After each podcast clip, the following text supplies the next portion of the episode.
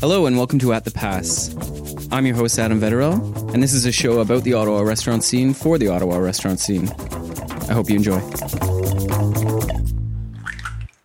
Hello and welcome to this special COVID edition of At the Pass. Uh, I've been back and forth about whether I was going to do one of these or not. I actually recorded one and then didn't release it. The problem is there's still so much that's unknown, and there's actually it changes every day. So every time I thought about recording something, I'd realize that it would be irrelevant in a week or so, or maybe even just a couple days. But now so many people are speculating, especially about our industry, that I feel like I have something I can offer. I feel like my perspective might not be the same as everyone else's, so it might be worth putting it out there. I can't know what is going to happen. No one can. And I can't speak to every restaurant situation because there's far too many variables involved for each business. What I can do is try to predict how the industry is going to look as a whole when all of this is over based on the information that I have now. This could all change tomorrow, and I'll address some of the ways I think it could change, but this is my best guess. The first question has to be how long will this last? What the government decides to do and what the virus decides to do are two different things. Although, thankfully for us, it seems that at the moment our provincial and federal governments are taking their cues from science and experts who've done an incredible job so far. As I write this, the curve has been flattened and hospitals are well within their capacity to help the people who need it. Although they currently don't have enough PPEs to do that without putting themselves at risk, but that's a topic for a totally different podcast. My wife is an NP who's currently awaiting deployment to cover for healthcare workers who get sick but there has not yet been a need for the quote second line, which is a good sign. Compare this to Italy, where members of my family watched the entire healthcare infrastructure get completely overwhelmed as dramatically as anything you would see in a war. The army's dragging bodies out of hospitals in Milan in the middle of the night, and that could have easily been us if our government didn't take quick action. So, it would obviously be irresponsible for the government to end the quarantine early and undo all the sacrifices we've already made, only to open the floodgates now. I don't believe they would do this, so there's really two ways this ends. I'll start by addressing a way it will not end. This is a sentiment I've heard a lot. There are a lot of people saying if we all just quarantine for two weeks or three weeks, this will go away. That is unfortunately not true. Once we leave our isolation, those of us who didn't get ill are still vulnerable, and the whole thing can spiral out of control again. You cannot wait out a virus. So, the first way this could end is a vaccine, which, even if they discover it tomorrow, the best case scenario for widespread distribution is 18 months. I say best case because once it exists, the current geopolitical reality will really play a role, in who gets it and how fast. If China or the US discovers it, can we really trust them to do what's in everyone else's best interest? Best case is Canada finding it. We have a long history of pioneering medical discoveries. We gave the world insulin, epilepsy treatment, polio vaccine, and the cure for Hodgkin's disease. Right now, there's a company out of Vancouver that seems to be making progress. So it's not crazy to think we could do it again. That would be really good news, not just for us, but for everyone. The second and by far the most likely way this ends is herd immunity. Once we all get it, it's done. Thanks to social distancing, this could take up to a year. This is obviously a disaster for the restaurant industry. There are no other good scenarios. There will be restaurateurs pushing to end this early, and they'll probably drop some bullshit like the cure is worse than disease or whatever they're going to say, but they're not thinking it through. If a bunch of people go out one day and there's a huge wave of new cases flooding the ERs, it's going to freak the public out, and justifiably so people are not going to want to eat at a restaurant after this. And that fear is going to last a long time. It is absolutely in our best interest for the government to be as cautious as possible, no matter how bad it hurts, so that they don't erase any trust when the time comes for life to go back to normal. There is a third way that I didn't mention because it's a little bit of a pipe dream. If tests that showed someone had the virus already were widely available, we could start slowly allowing people back into normal life once they recover this is being called the test and trace method, and there's a huge amount of problems with it. Like, how do you get people to prove they're immune? Do they carry some sort of bus pass or something? More advanced countries like South Korea, who were hit hard by SARS and MERS, have the tools like this to begin with, and they've been using it to great effect. This will probably not be Canada's solution because it's far too late for us to get that equipment. However, I would like to hear talk about this and how to implement it for the next time a pandemic comes running through. Call me naive, but I actually do have faith in the government's ability to manage this in a way that prevents it from becoming a problem after it's a problem. So again, I don't think restaurants should be hoping for an early end to social isolation because that would create a new problem that would last longer than the virus. I bring this up because there's a lot of high profile restaurateurs and chefs publicly worrying after this is over, restaurants will never be the same. I do think this will change the restaurant landscape in a way that's hard to predict, but there's definitely no way it doesn't have any effect. I just don't think it will be as dramatic as some people are making it seem. Many of these people are Americans and they have a whole different set of problems that I'm not going to talk about here. What I am going to do is address this concern from an Ottawa perspective, one that I hope is a little bit more optimistic. Ottawa is a unique and at the moment very lucky city. A massive chunk of our population is stuck at home still being paid. It might not bring you much comfort if you're a laid off server or cook to find out that some 35 hour a week govy is sitting at home making sourdough for fun while still cashing checks. Meanwhile, you're on your last pack of ramen noodles waiting for Trudeau's 2K to show up in your bank account and dodging phone calls from your landlord. But the good news is that when things get back to normal, there will be customers to fill the spaces. I find it a little ironic that the same sleepy government town reputation that Ottawa has is actually going to work in our favor and going to be what saves our art and food culture during and after this epidemic. The people who worry about the long term damage have two concerns. The first is that this will fundamentally alter human behavior in a way that renders restaurants unprofitable. People will keep social distancing after they don't have to. I really can't see this happening. You'd have to know nothing about human history or even specifically the history of pandemics to hold this position. The Spanish flu of 1918 and 1920 killed some 50 million people around the globe and sickened an estimated 500 million. The flu circled the globe twice and ravaged societies for two full years. This absolutely had a negative effect on the economy, but that was mainly because it killed a large chunk of the male working class right after the war that also killed a male, large chunk of the male working class. Despite this trauma, people in general did not wildly change their gathering patterns. Human behavior is baked into us through evolution and is extremely hard to change. If the Spanish flu didn't wildly change our social structure, this won't either. Humans are slow and weak compared to other animals.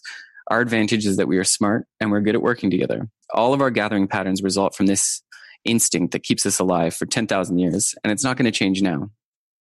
From a restaurant point of view, this is a good thing. It's also deeply problematic to suggest that we should socially distance after the pandemic subsides, and that brings me to the next concern. There are people in our industry who worry that the government might further limit the amount of people allowed in a given public space. An example of this, a restaurant with 55 seats would have to go down to 35 or something. That this could happen is not out of the question, and if it did, it would end restaurants as a business concept on the spot.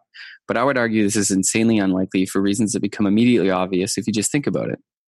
Any legislation that would limit crowding people into small spaces would effectively outlaw not just restaurants, but theaters, all of public transit, almost all office buildings, elevators, bars and nightclubs.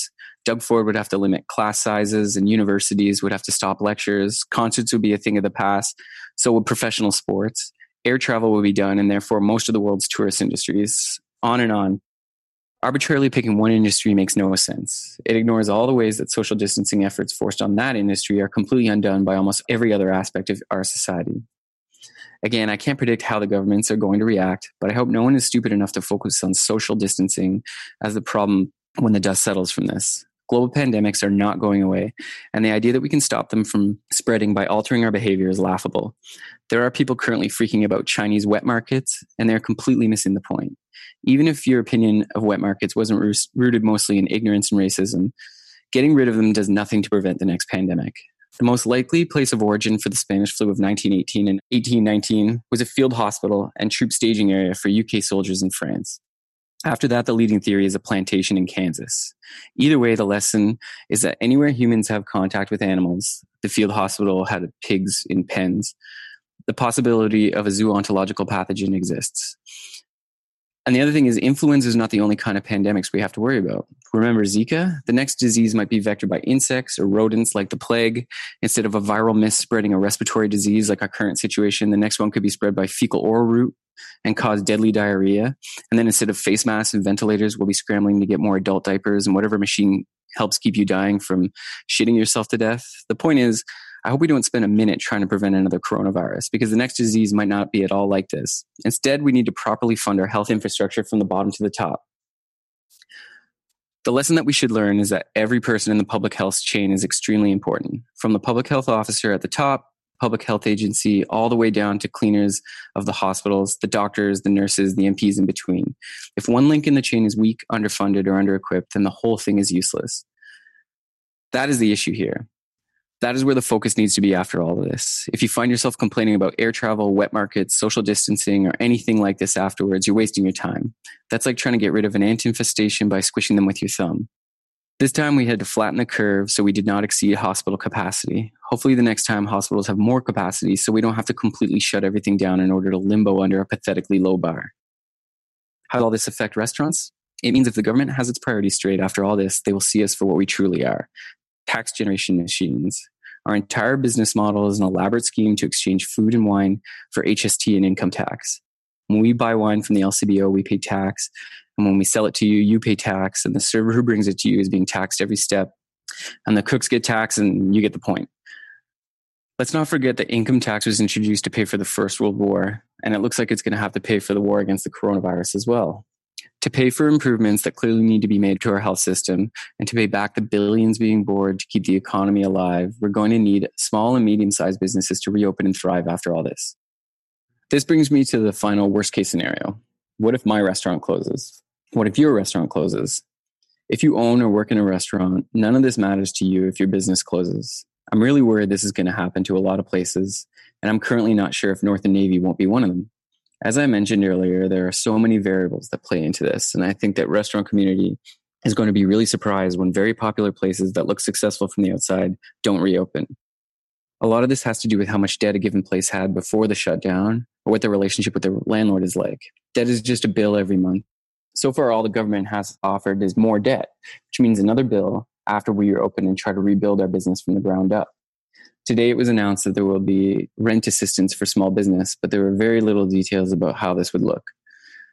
The amount of time I spent scrambling through government websites, news articles, and Reddit threads trying to decode some new financial assistance formula has been crazy, and I suspect we're nowhere near the end of that. If I were to have one major criticism of how all this was handled, aside from Doug Ford telling everyone to go on March break, it was how long they dragged their feet on rent assistance. It was well within their powers to declare a break on rent and announce some form of aid to the landlords after the fact.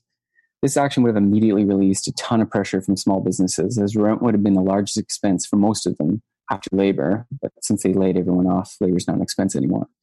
This brings me to a little bit of a rant that I inherited from my brother.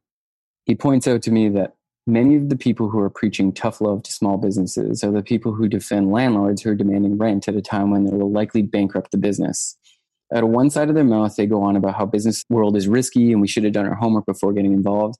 And then they defend rent as if it's some God given right.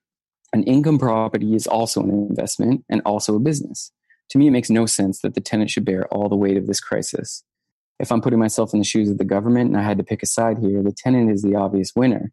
A restaurant contributes far more tax dollars to the coffers than the building itself. In fact, many commercial lease agreements force the tenant to pay the property tax as well. Also, it's hard to come up with a viable business idea, and the people capable of doing it are few and far between. If all the businesses go bankrupt, there will be a huge lag before new viable ones take their place. If a bunch of landlords have to give the buildings back to the bank, the tenants can just pay the rent to the bank until someone else buys the building. Letting the landlords fail is far less disruptive to the economy than letting businesses fail. I really don't think we have to make this choice, and there's definitely a way for both sides to share the disruption and live to pay taxes another day. I hate to sound like some tax hating libertarian because that's definitely not my politics. But all this is forcing the industry to take a good hard look at itself and actually maybe feel proud for a second about the contributions we make to our society, the jobs we create, the public spaces we offer. Our unique form of entertainment adds richness to any city, and we should not hesitate to ask for what we need to get through this. I have no idea what the help is going to look like, but what I do know is the current situation is not good enough. If this is it, a $40,000 loan, a lot of restaurants of all different shapes and sizes will not reopen their doors. Simple as that. Just off the top of my head, how are all the places closed going to afford the inventory it takes to reopen? If those places close, where are all the cooks and servers going to work? That is exactly how you turn a recession into a depression.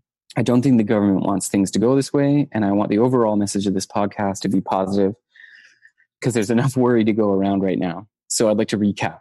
Despite the fact that we're in this for the long haul, and a lot longer than most of us thought we were when the whole thing began. Given everything we know about human nature, people will crave social settings when all this is over. And all of us can get back doing what we love, providing a space for them to do that. Our current government is giving no evidence that they will break with the science and try to end this early, creating a terrifying second wave and undermining public faith in their ability to keep us safe. There is also good reason to be optimistic that the government, provincial and federal, will not try and pass some social distancing laws that would ultimately be ineffective unless they were prepared to radically change every other aspect of our society. Finally, the government seems to be aware of the economic disaster that could result if tens of thousands of small businesses fail across the country. Restaurants make up a massive chunk of this segment of the economy, and as I mentioned earlier, collect a disproportionately high level of tax dollars. Those are going to be important for the rebuild. There are so many things that remain to be seen, but I hope this gives some people a reason to feel a little more hopeful during this horrible ordeal. That's all for now, and thank you for listening.